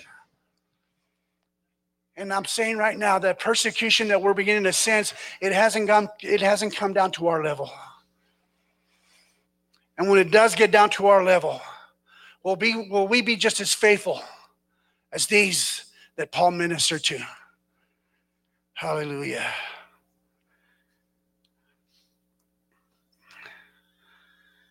Where am I? Chapter three. Chapter three, let me start with verse one. Therefore, when we could no longer endure it, we thought it good to be left in Athens alone, and sent Timothy, our brother and minister of God, and our fellow laborers in the gospel of Christ, to establish you and to encourage you concerning your faith, that no one should be shaken by these afflictions. And yet, are we being shaken by these afflictions that we're facing? See, I think every one of us have faced different types of afflictions at some point in our lives. But the affliction that we're dealing with now is that persecution, is dealing with those restrictions. And so are we.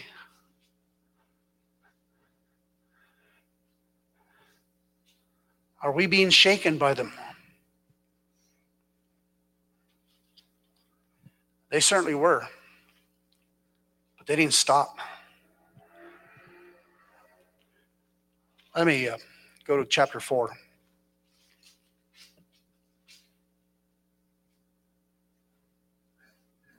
Starting with verse one. Finally, brethren, we urge and exhort in the Lord Jesus that you should abound more and more. Gosh, if I could say anything this morning, I would repeat the words that Paul is saying there. I exhort every one of you.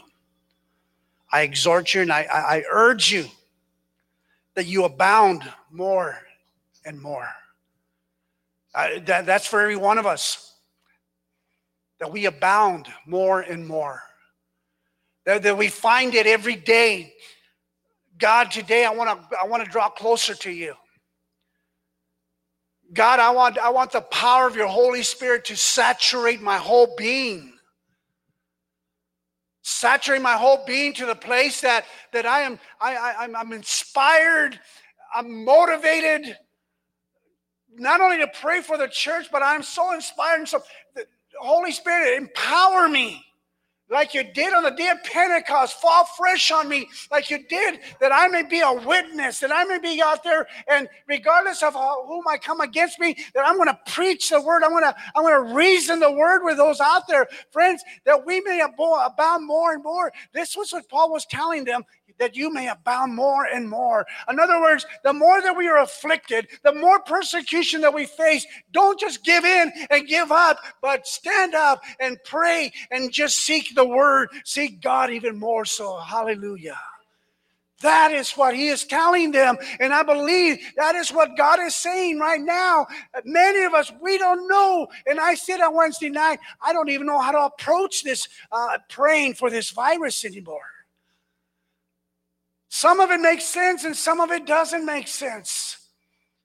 I told Teresa last night, because I think there was thirty-two deaths yesterday. I think there was forty the day before. And I think that in the last week, there's been well over two hundred deaths. And I'm telling her, or I'm asking her, I says, who is taking care of all these deaths?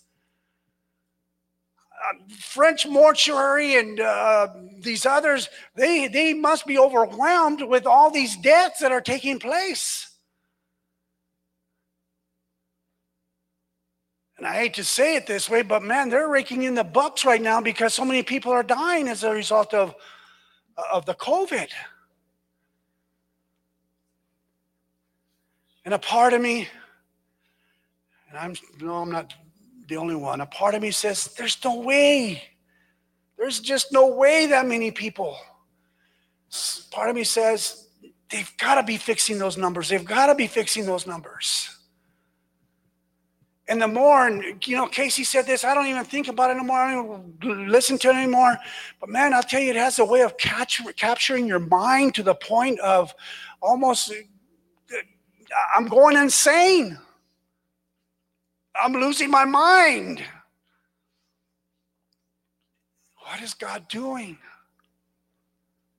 What is he doing with the church today? What is he doing with us today? And so Paul is telling uh, Timothy there, you encourage them, tell them to abound more and more. Verse two, for you know what commandments we give you through the Lord Jesus. For this is the will of God, that your sanctification, that you should ab- abstain from sexual immorality. Now, when I read that earlier in the week, and I dealt with this just a little bit last week, and I'm thinking, goodness, we read through the entire New Testament. It seems like, especially in Corinthians, there was a big, big problem in Corinth with sexual immorality. But it wasn't on the outside. It was on the inside in the church. And so here I read it again. I said, my goodness, Paul is dealing with this again? And why am I dealing with it? There's nothing I should deal with today. We saw And boy, I'll tell you, it was so sad. We saw it this last week. Both Teresa and I were just, our, our eyes are glued to the television as we see this.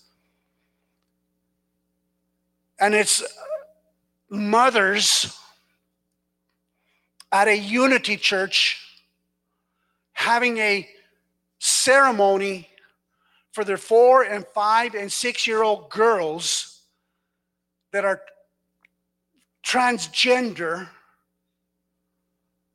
and they're having them go up to the microphone and they're telling their little Susie, go ahead, Susie, tell these people, go ahead, Susie, tell them that you're a girl, but you really want to be a boy. Go ahead, Susie. And you see Susie there almost in tears. And I'm saying, what parent, what parent would do that to their child? And yet this is the world that we're living in. This is the America that we're dealing with. And let me just say one more time, guys. I think this last year, this last election, there's been more transgenders and more L G B T Qs that have been voted into office. And there's probably a number of them up in Washington and in Santa Fe that are taking over with their way of thinking. And yet Paul there is telling Timothy that there is sexual immorality. Of course there is. Pornography is perhaps the biggest industry in, and let me just say that, the United States of America leads in the amount of money that is being spent on pornography. America is. What is going on? And yet Paul here is telling them, he says, he says, separate yourself, sanctify, sanctification, and deal with sexual immorality. I mean, the only reason I can say that what the Lord has brought me here several times is maybe there are those here that need to look at that, examine themselves, and, and, and see if there's any, any form of that in them and, and deal with it. For that each of you should know how to possess his own vessel. That each should know how to possess their own vessel. And last week I was dealing about with the fact that the flesh, the flesh is always dictating to us. Do this, do that. And it's always contrary to the word. It's always contrary to what the spirit wants. And so here Paul is telling Timothy, tell him, tell these guys, learn how to possess your own vessel.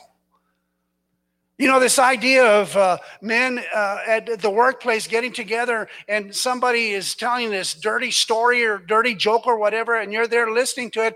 Possess your own vessel. You don't have to let them say to you, you need to sit here and listen to it. Uh, no, possess your own vessel and walk away from something like that. That is, and Paul deals with it. He says, abstain from the appearance of all evil. Abstain, uh, but learn how to possess your own vessel.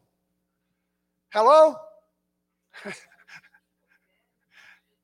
Whether whether it be uh, sexual immorality or you know these other areas that I that I dealt with last week, uh, selfish ambitions, uh, you know uh, uh, times of, of wrath or uh, ra- anger, whatever. Learn how to possess that that vessel. When you know that you're doing something that doesn't line up with the Word of God, or you know that you're about to do something that grieves the Father, learn how to bring that vessel under. Uh, uh, uh, just bring it under, um, what's the word I'm looking for? Uh, control, uh, subjection. Thank you. Bring it under subjection. Lock yourself up if you have to and get away from, you know, television has become ridiculous anymore. Good old brother Chuck Byers, twenty, forty years ago, he was, he was quite a preacher. Evangelist uh, types uh, style, and uh, he was just preaching away, preaching away, and he was so upset with what was going on in television. This is forty years ago, guys, and he says, I got so fed up with my television, I took it out the mesa and I shot it.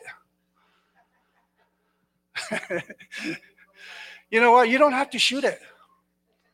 You don't have to shoot it. Just learn how to possess your vessel. Learn how to control that vessel.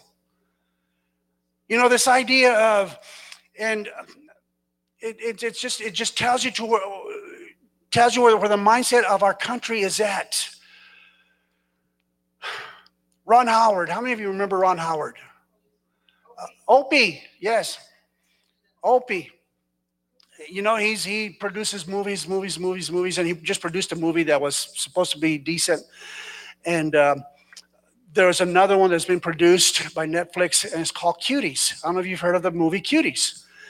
They're what, ten, eleven-year-olds, little girls, dressed very, very uh, provocative, uh, and they're doing some dances on the stage.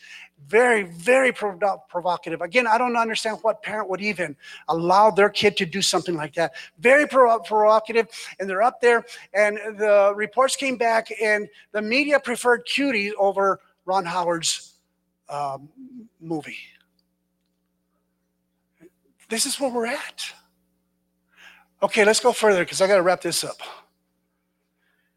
Each of you should know how to possess your own vessel. Again, here's where I say, examine your own, examine yourself.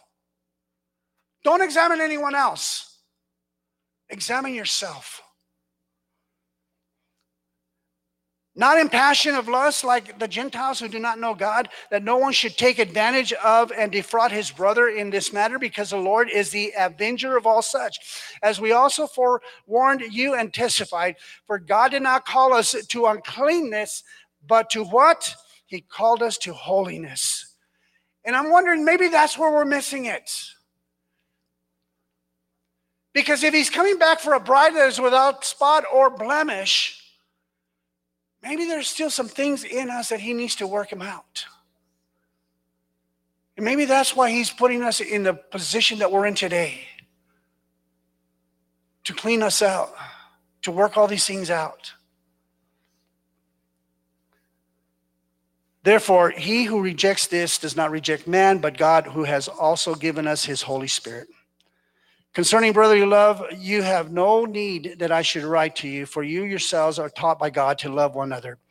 Indeed, you do not uh, you do so toward all the brethren who are in all Macedonia. But we urge you, brethren, that you increase more and more, that you also aspire to lead a quiet life. Look at the next one. He says, he says, mind, mind your own business.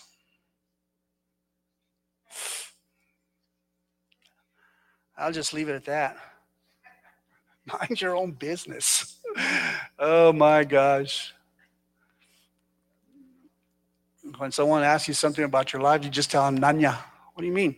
None of your business. That's my business. Mind your own business. And you know what? It's so much easier to get into everybody's business but our own. Oh, did you know, sister and so, sister so-and-so? Did you know that? Oh, my, my. You know, gossip has always been a part of church life, and just something that is so, so hard to get rid of, gossip. That's, I think, where we need to examine ourselves and say, am I, do I take part in gossip?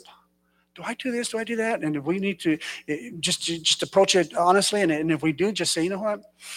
God, help me with this. Help me with this. Mind your own business. Mm. Where am I at?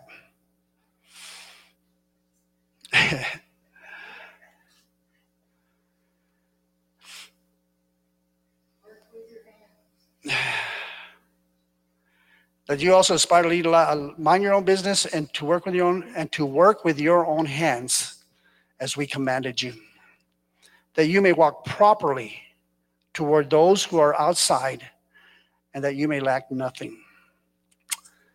I'll stop right there. Let me read to you Tara's story real quickly, and then we'll close. Tara is fifteen years old, lives in the same house as her family.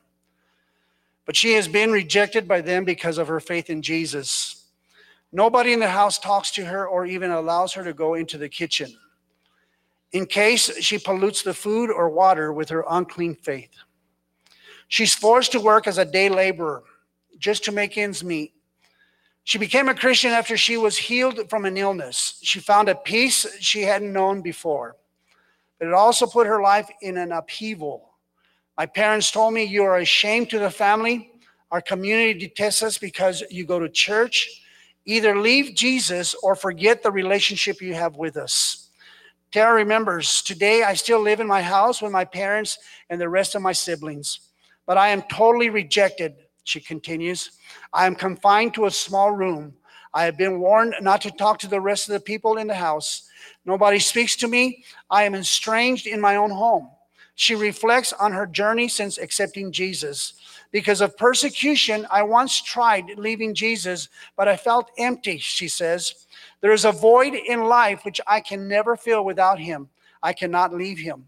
Tara is tearful and as she shares more about her brother and siblings. Local open door partners have, have hoped to help her get admission to a better school with hostel provisions and to supply some of her basic needs, daily needs. Please pray for my family that they may know the Lord soon and accept me. I really miss them, she says. Though she seems desperate because of her challenge, she clearly has a faith that sustains her. Can you imagine that? Can you imagine having to choose between your family and Christ? Hallelujah.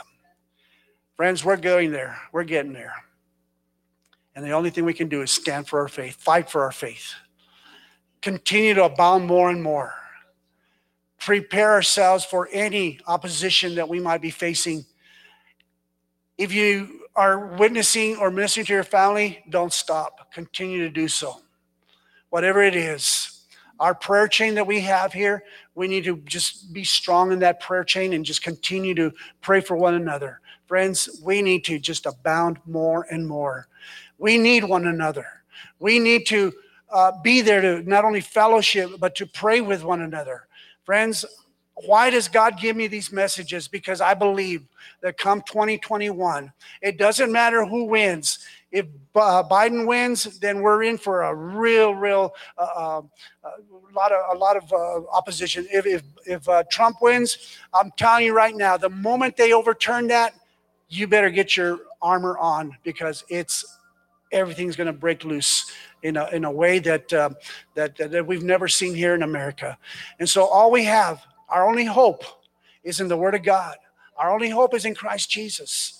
And if he's telling us to examine, if he's telling us to look at ourselves and work all these things out, if these things are what's keeping us from abounding more, by all means, let us come before him and say, God, reveal all these things to me, because I want to be able to know that you have received me and that I am in the will that you have called me to, to, to do your work. And so, friends, times are going to get rough, but we can't stop the gospel. We can't stop the fellowship. We can't stop the gathering of the saints. We got to maintain a strong, strong relationship and realize, hey, we've got to, we're in this together. And uh, whatever happens, whatever happens, hallelujah. You know, if, if you're if you're praying at home and, and you have your music loud and then the police come by, call us, call us, and we'll come and we'll surround your house, and we'll come and we'll gather with you. We've got to bind together. We've got to uh, just be there with one another and just continue the walk and the work that God has called us to. Amen. So let's not give up. Let's continue. And let me just say one more thing. This is the season. Jesus is the season for the reason. And this is the season for us to be just joyful. Don't let anything that we're facing right now suck that out of you and cause you to think, oh, man, things are getting so what? Let them get bad. Just maintain a relationship with God. And every time that you come in, uh, in contact with, an, with another believer, just talk about God. Just pray with each other. Hallelujah. You know, l- last week uh, I was walking my walk down to, to, to Blake. And on the way back, this guy's riding his bike. He's riding his bike. And a uh, person that I know, and he says, I woke up this morning, my side. My side was hurting. And he says, he asked me, he says, do I look okay? And I said, yeah, you look fine. He says, would you pray for me? And right there, I didn't put my hand on him uh, because I didn't know where he had been at, but I put my hand out, and it was obvious for anybody that's driving. I put my hand out and I began to pray over him. Friends, this is what we need to do. It doesn't matter where you're at.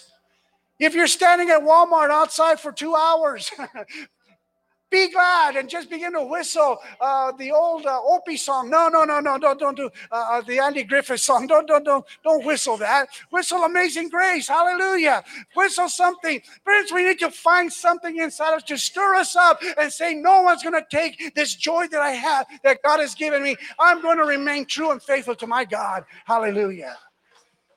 Well, I close with this. Hallelujah.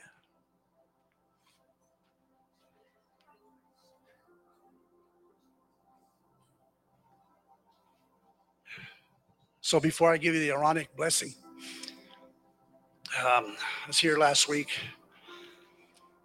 I was in my office. I was expecting a package from FedEx, and I've got a little alarm in my office when somebody walks to the door, and it went bing, bing, bing, bing. I thought, oh, yes, FedEx is here.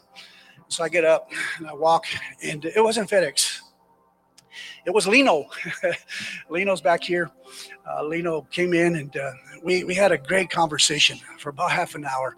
Um, and, and he was in need of prayer. And uh, after just talking for about half an hour, Lino and his son Isaiah uh, are here in the back. And uh, you just never know. You never know what God has on your path. God's doing something, guys. God's still moving. He's given us opportunities. So don't take a step back. Take advantage of every opportunity that presents itself on a daily basis. He came in asking for prayer, and after I just talking to him, I said, man, Lino, you're very knowledgeable of the word. And, and, and it was a it was a Star of David on the outside that, that drew him in. And I said, Lino, if you can't come on Sunday, and here he is, him and his son. Lino, come on up here. We're going to pray over you and your son.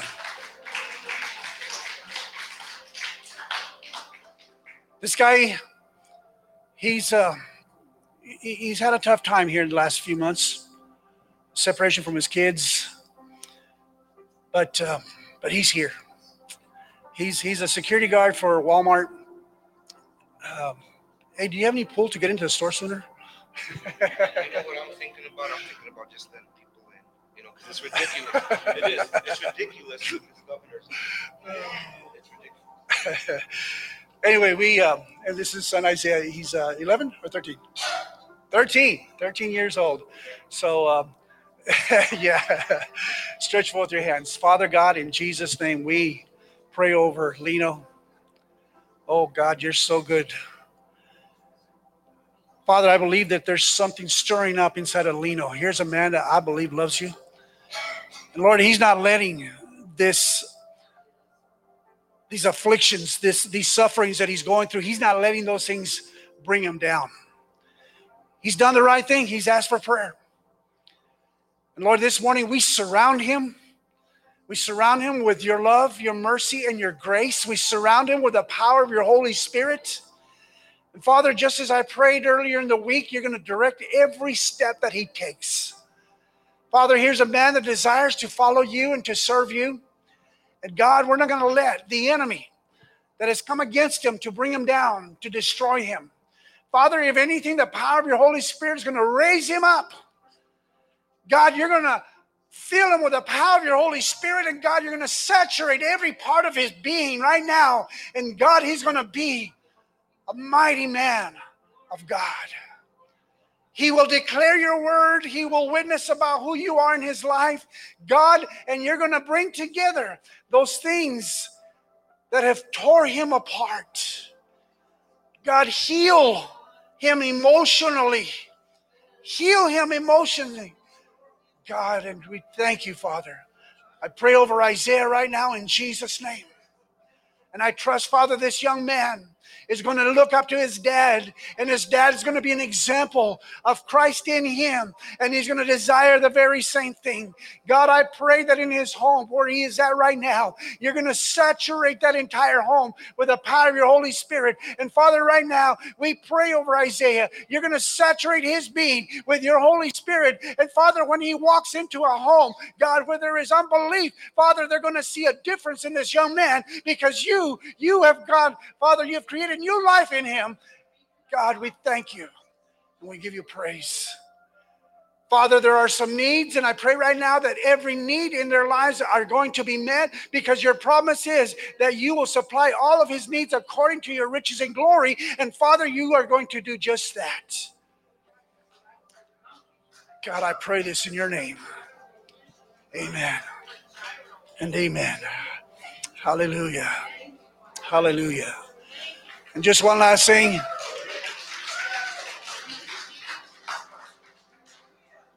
You see that young lady standing back there in the corner? That's Pauline. Pauline, I just want you to know this young man has a heart for street ministry, for the homeless. So, Father, grant this, grant this to uh, Lino. Grant him, Father, that desire to share. And, Father, if it's like Paul, to receive that word with affliction, so be it, because we know that you go with him. Thank you, Father.